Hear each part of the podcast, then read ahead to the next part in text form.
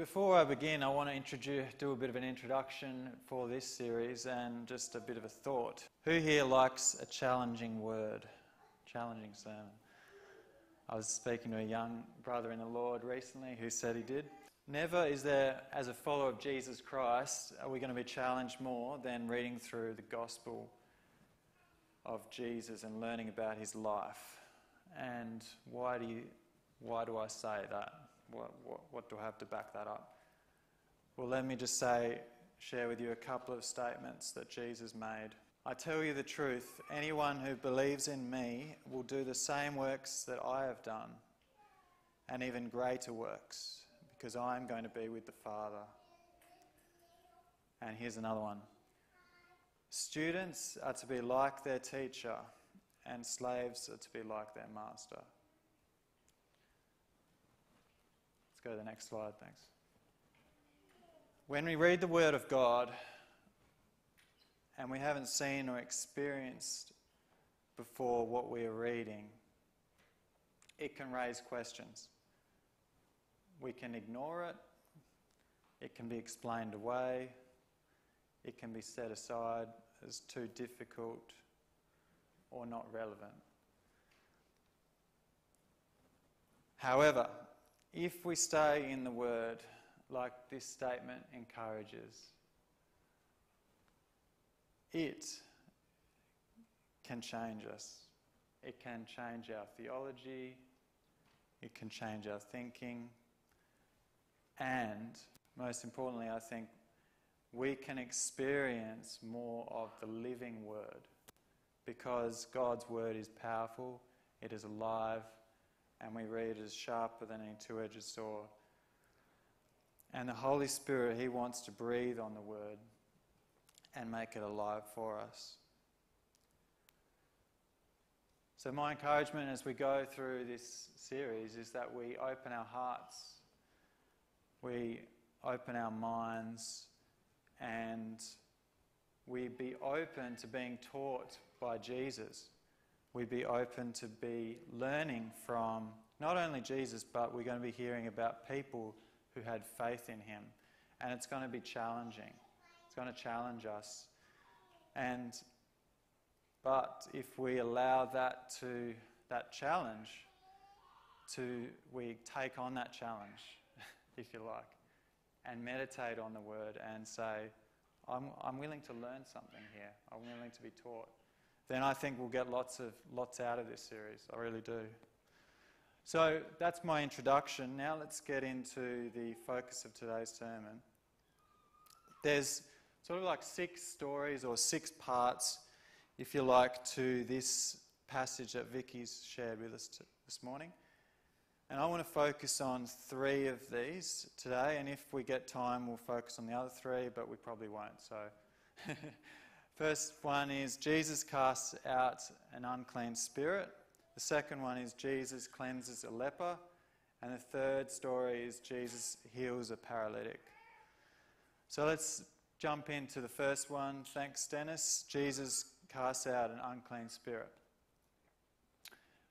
Now, I'm not going to read through this passage again, so um, I'm going to be basically just diving into my thoughts straight away. So when you get home, you can read through the passage again to, for context if you like.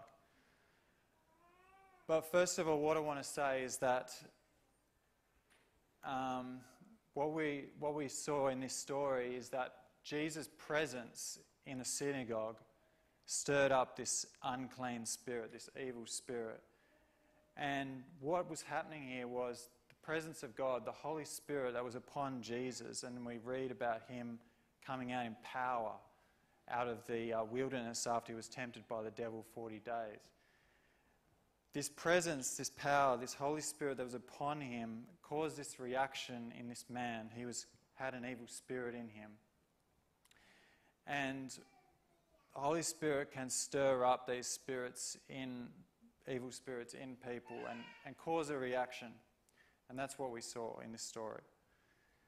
Um, I've been out evangelizing and I know of other people, and you can walk past someone who's oppressed by the demonic, and they'll start getting really angry at you and swearing and carrying on. This, this, is, this is what happens when the presence of God in you is affecting what's in them, which is not godly. We learn from this story that demons can speak through people. Notice that the demon spirits refer to themselves as us. In other words, demons generally come in groups, they're not generally singular by themselves. Um, when I was in my early 20s, I was seeking truth about the spiritual realm and uh, evil spirits and just trying to learn more about how they worked and what it was all about. Um, and I had a, testimony relayed to me by a good friend who now, a Christian friend. His name's Jono. He, he lives in Victoria. And he relayed to me a story, a recent story of a good friend of his and also a friend of mine that we'd both grown up with together. And he'd delivered him from and been from uh, some demons, and it was very intense. Uh, he shared with me quite graphically the story. Um, and in this occasion, he did actually um, talk with the, the, demons and ask them where they, how they came into him. Um, and just if you're interested, it was actually love of money. But anyway, what this man, young man, he was only 20 something years old, he'd suffered for quite a while with breathing difficulties, he had pains that would move around his body, um, he had back issues, and he was a young, fit, healthy bloke. And no doctors could explain why he was sick and why he was experiencing these things. So they couldn't, medical science could not explain it, basically. Anyway, he encouraged his friend to travel to him in Victoria and they prayed together. And he was set free, praise God, and delivered, and all the pain left him. But I guess what, wanted, what I was, why I shared that story is that, yeah, sometimes demons can talk through people, but it's probably not, typical when um, people are being delivered from demonic. Um, and in fact, Jesus, most, in most occasions, he rebuked the demons and told them not to speak. But um, I think they were just trying, um, yeah, they were trying to make his presence and who he was aware to people, and he didn't want that, so he told them to be quiet. Um, the other things we learn about this passage is that the demons feared Jesus. They were actually quite annoyed that he was um, so called interfering with them. And they said, Oh, you're going to destroy us. And so we know from that, their response, their reaction, that they're actually condemned. So all demonic spirits are condemned to, to the lake of fire. They're going to be destroyed, but they have this short period where they can wander and roam the earth, looking for places to inhabit, people to inhabit. And it's in effect, if you like, a criminal that's been sentenced and charged but not yet have the punishment. Okay, so just think about it like that. Um, and they knew who Jesus was. So, evil spirits, they are in the spiritual realm, obviously, as being spirits, and they have inside information, so they know a lot of things um, that you and I wouldn't know about other people like emotions, like your experience, all these sorts of things. Um, but we won't go too deep into that. So, um, what I want to now move on to is the authority of Christ, Jesus, and, and the authority He's given us as believers and followers in Him. In verse 21 and 22, we read that the, the scribes were struck by the way He taught he spoke with authority. It was different to how the religious leaders of the day were speaking. He spoke as someone who was in charge.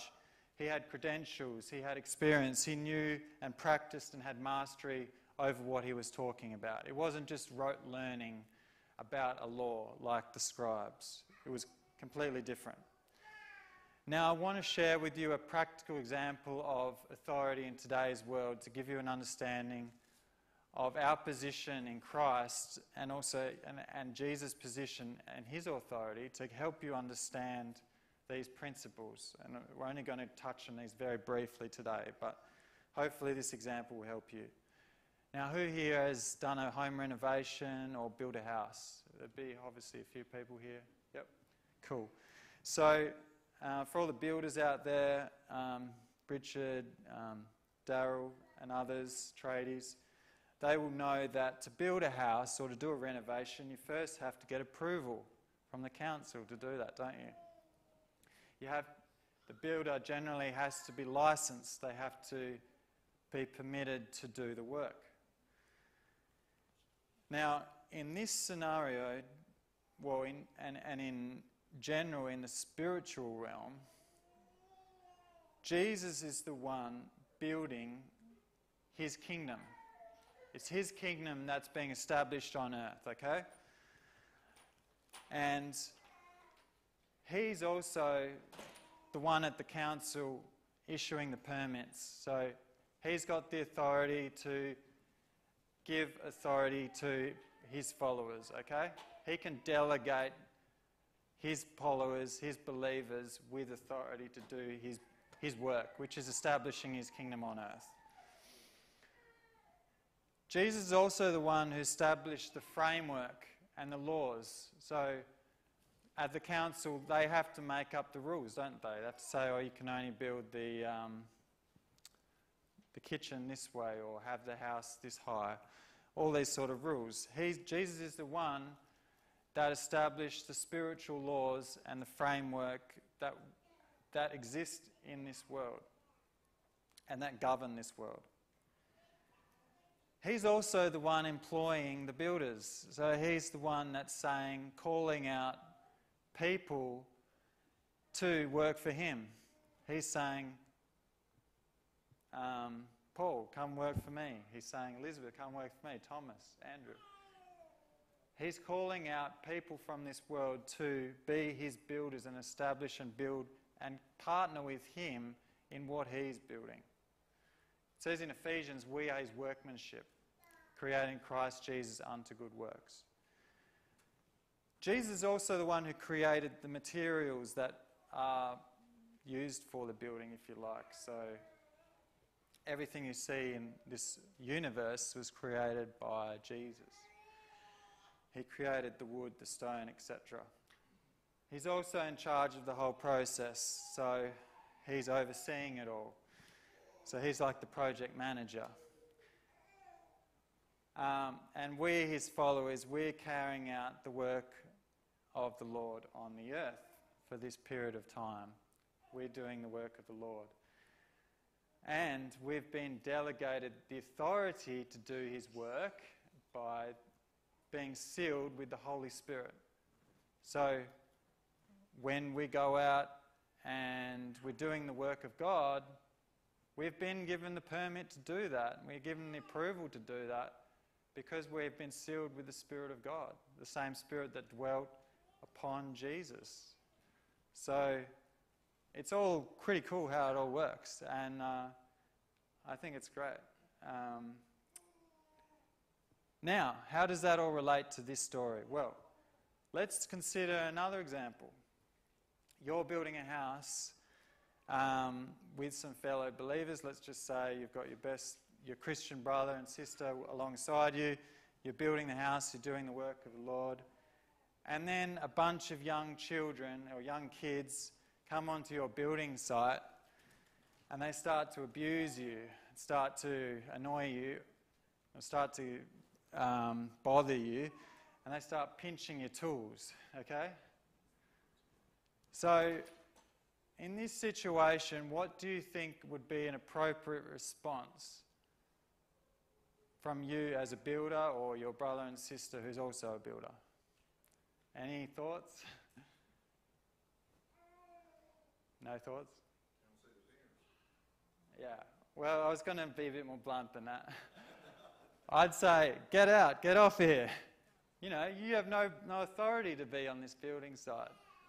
You know, like it's they're trespassing. They're not allowed on the building site and they're not allowed to steal from you. And that is exactly what is happening when evil spirits come on to the property of God, come in and interfere with the kingdom of God. That is what is going on here.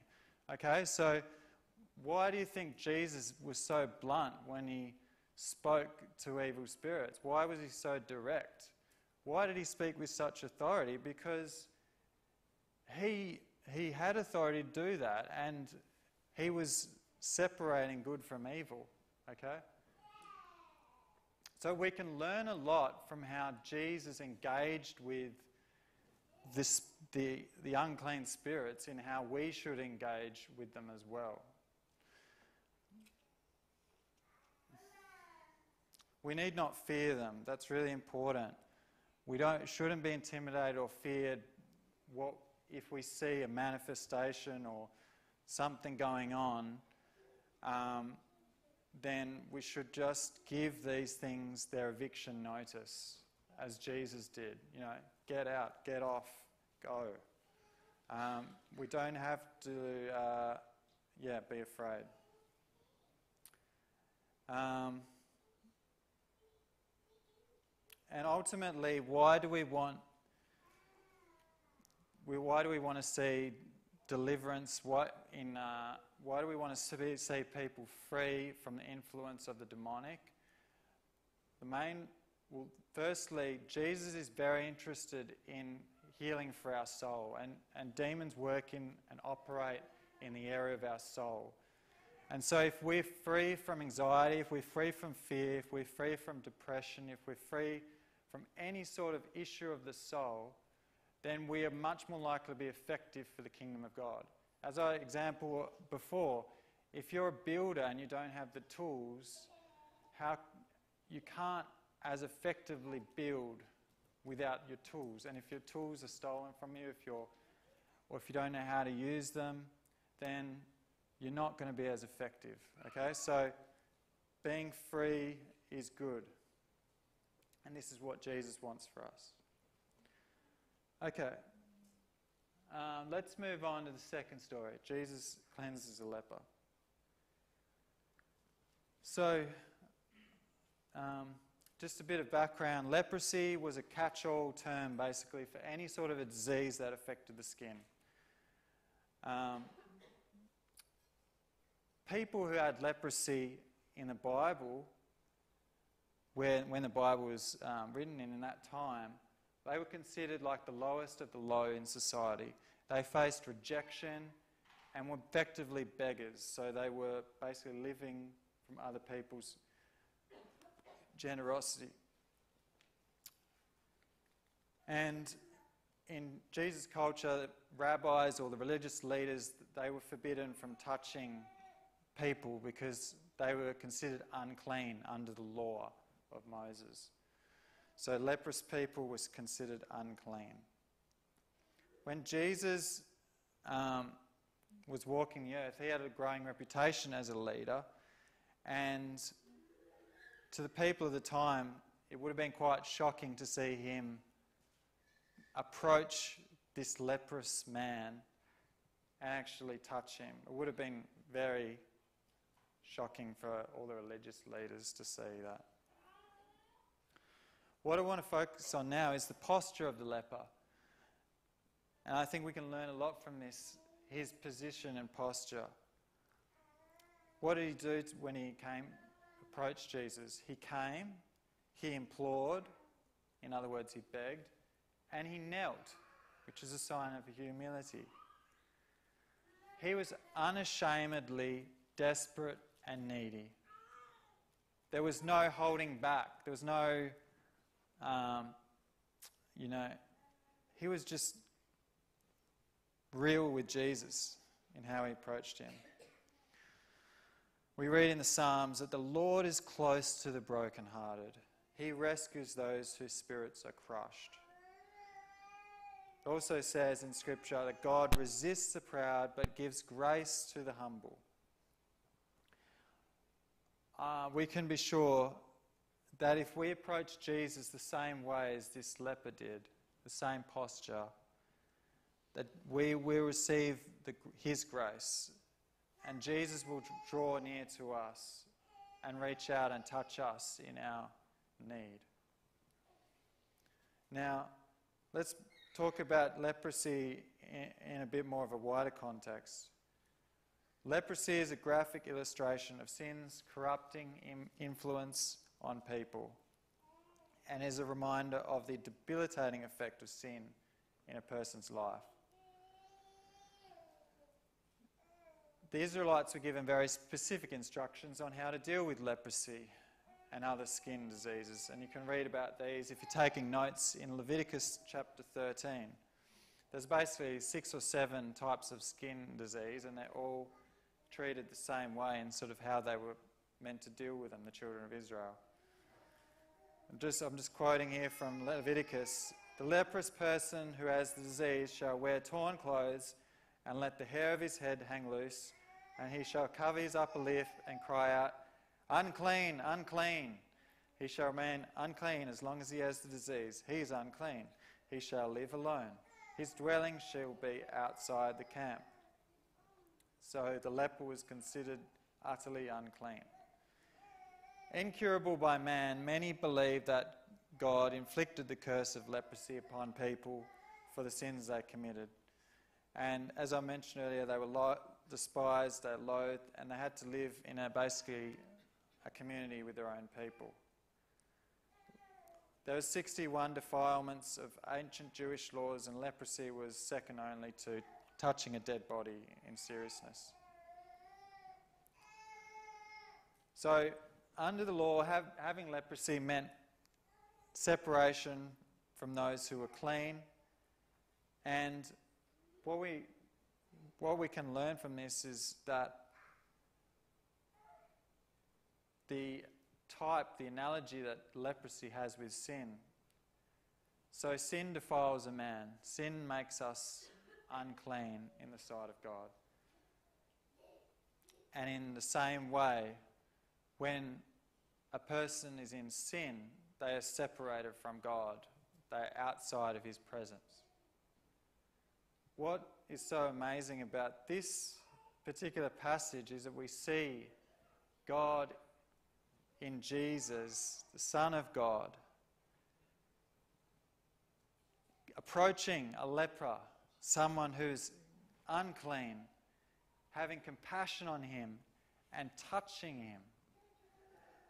And that is a wonderful illustration of God's grace, of God's love and His mercy, that He would come to us, mankind, in our sin come from heaven to earth, live as a man, and then reach out and touch us, take upon our sin, our defilement, our uncleanness, and carry that burden and take it to the cross, all the way to the cross. He took our punishment, which was incredible that he would take our punishment and he would bear that and he would bear all the consequences of our uncleanness as well, which was rejection from everyone.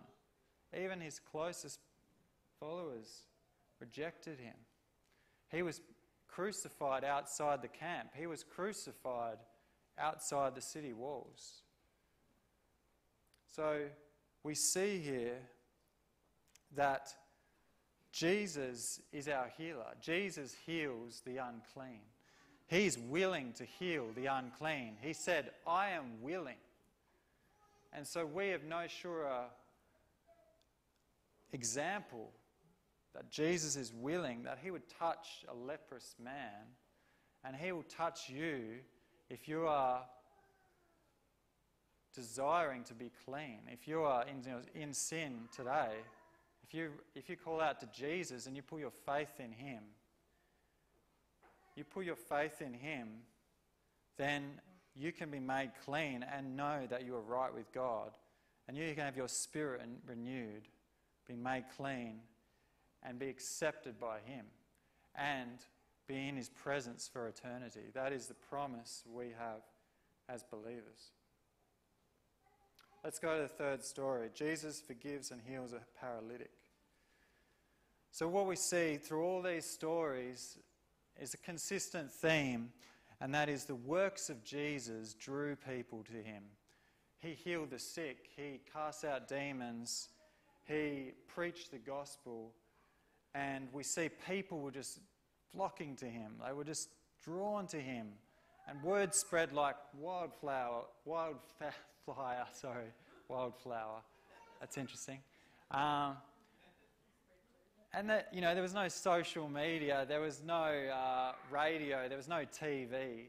It was all word of mouth. Like it was just, it's just, I just uh, would like to be on the street witnessing the, the testimonies being shared and the excitement, the fervour, the passion that people would have had seeing Jesus do these miracles and works. You know, and uh, what strikes me is that when, when people heard he was in town, immediately they forsook everything and went to see him. They would have said, Oh, Jesus is in this address, and then people just flocked to him.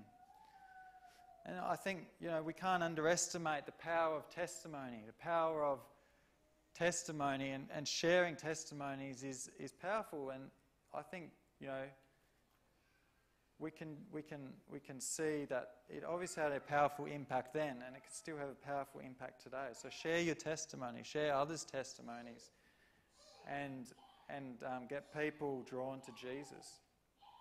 The other thing I want to draw out from this story is this sick man, this paralytic man. He was paralyzed, and he was totally dependent on these four men who were carrying him, right? Four men. And we don't know, you know, was it the paralytic man who wanted to see Jesus? Was it the four men, or was it both of them? We don't know. But we do know that he was, he was dependent on those four men to get him in front of Jesus. Now, when they got there, they saw the crowd and they thought, how are we going to get this guy in front of Jesus? Like, there's a big crowd around this house. There's no way to get through. And I just, I just love, you know, their boldness. you, you, know, they went on top of the roof. Like, they carried this guy on top of the roof, and they open up. They basically like pull apart the roof to get the guy in. You know, to lower him through the roof. What a way! What faith for starters, and then what a way to get Jesus' attention. You know, Jesus is here ministering and teaching, and then all of a sudden the roof opens up, and this guy's being lowered down. And I, I love how Jesus instantly says, you know, even as he's being lowered down, he says, what does he say? Um, oh, I can't find it here. Um, yeah, Jesus saw their faith and he said to the paralytic, Son, your sins are forgiven you. So it was like, Jesus instantly, like, just said, You're, you're forgiven. it was just, oh, it's a great story. Um, but what can we learn from this? You know, our friends, you know, our faith shouldn't be in those around us. You know, we have wonderful brothers and sisters in the faith. You know, we should value them, treasure them, pray for them, thank, be thankful to God for them. But our faith is not in them. Our faith is in Jesus Christ alone. But in saying that, this story highlights how valuable our brothers and sisters can be in helping us position to receive from God. You know, that encouragement you give, that counsel you give, that prayer you, you give for another brother or sister in their time of need, how, what a blessing that can be for them. You know, just, you know, what a blessing it would have been for those four men carrying that paralytic to see him healed. You know, they, they, were, they were partners with that. They, they, they would have been just as blessed, I'm sure. In, in, and in a sense, it's like, how can, when we're looking around, and how can we figuratively help carry others to the feet of Jesus? Not literally, but figuratively carry them. And yeah, it's, it's just good. Now, final thing I want to say is that uh, before we sum up, um, after receiving instructions to get up, to take up his bed and go to his house by Jesus, this paralytic man, he could have decided not to act. He could have decided, I'm overwhelmed. I'm not sure I believe what Jesus is saying. He could have had fear. He could have been intimidated by the big crowd. However, he chose to believe the word and he acted on it, and he was healed. So, and also, and we see and see that sometimes we have to activate our faith. You know, um, it says in James, I think that uh, show I'll show you my faith by my works. You know, be not doers of the he- word, but do be not just hearers of the word, but doers also. You know, so doing, acting on what the instruction of God, and if we're praying for people, then I encourage you ask them to do something they couldn't do before. So if they've got a sore arm, or if they've got a sore leg, or you know whatever it is, ask them to, to activate their faith, do what they couldn't do and in doing that, your faith, their faith is working, and God works through both of you. And we see a lot of, examples in Scripture where Jesus um, asked them to do something that they couldn't do. Um, just finally, a testimony of, of healing. Um, a couple of months ago, I was at work. Lady comes in. She's got a sore wrist, um, sore fingers. She fell over, I think, hurt herself quite badly. And I knew this and was praying during the week before in the lead up to meeting with her, this client, that I would be able to pray for her and pray for her healing. And at the end of the meeting I had with her, I offered to pray for her, her hand and her, her uh, fingers. And um, she said, okay, sure. And so I prayed, put my hand on her and prayed for this for her hand. And I asked her to move it, and she tried moving it, and she's like, Ugh. she couldn't really do much. And I said, Can I pray again? And so I prayed again. So I prayed again in Jesus' name wrist, fingers be healed, pain leave. And then asked her to move it a second time. And then she could start moving her fingers, and she's like, Wow, I couldn't do that. That's amazing. And I just watched her as she just um, she took it in because it was, it was amazing to her. She had never, she didn't expect it. um, and then I said, Can I just share with you what's happening and can I share with you the good news of Jesus? And it just opened up an opportunity to share with her the gospel. And so, yeah, again, that's an example of asking someone activate their faith and put it into action and do something they couldn't do. And again, Jesus, I guess to summarize, Jesus is interested in our bodies, He's interested in our souls, He's interested in us being well. He's willing to heal us, you know? I think, if anything, from this whole passage that we've just gone through, it demonstrates, it shows that Jesus wants us well. Um, first and foremost, He wants our spirits to be whole and for us to be clean in our spirit. Absolutely. Like, there's no point living for 100 years, dying in perfect health, and then going to hell. That's, we don't want that for anyone, but He still wants you well. And I, I believe that. I do. And we could say a lot more about that, but we don't have time. But I just want to sum up and just say that we've been given power and authority by Jesus to do the works that he did. A humble dependence on God draws Jesus near, as we saw with the leper. And finally, that we should really value and treasure our fellow brothers and sisters in Christ and also be the person who's willing to carry the, someone in need, carry them to the feet of Jesus and lay them at the feet of Jesus because there's always going to be a time that we're in need and then some and in a time when we can be a help to others in need. So let's just pray. Father, thank you for these passages that we've read, the encouragement we get from learning about Jesus and his life and the people that interacted him with him, the people that believed on him. Thank you for these uh, stories. I pray, Lord, that we would meditate on them, that we would learn from them, and that your Spirit would help us to do the same works, Jesus, that you did, and be a light in this world. In Jesus' name.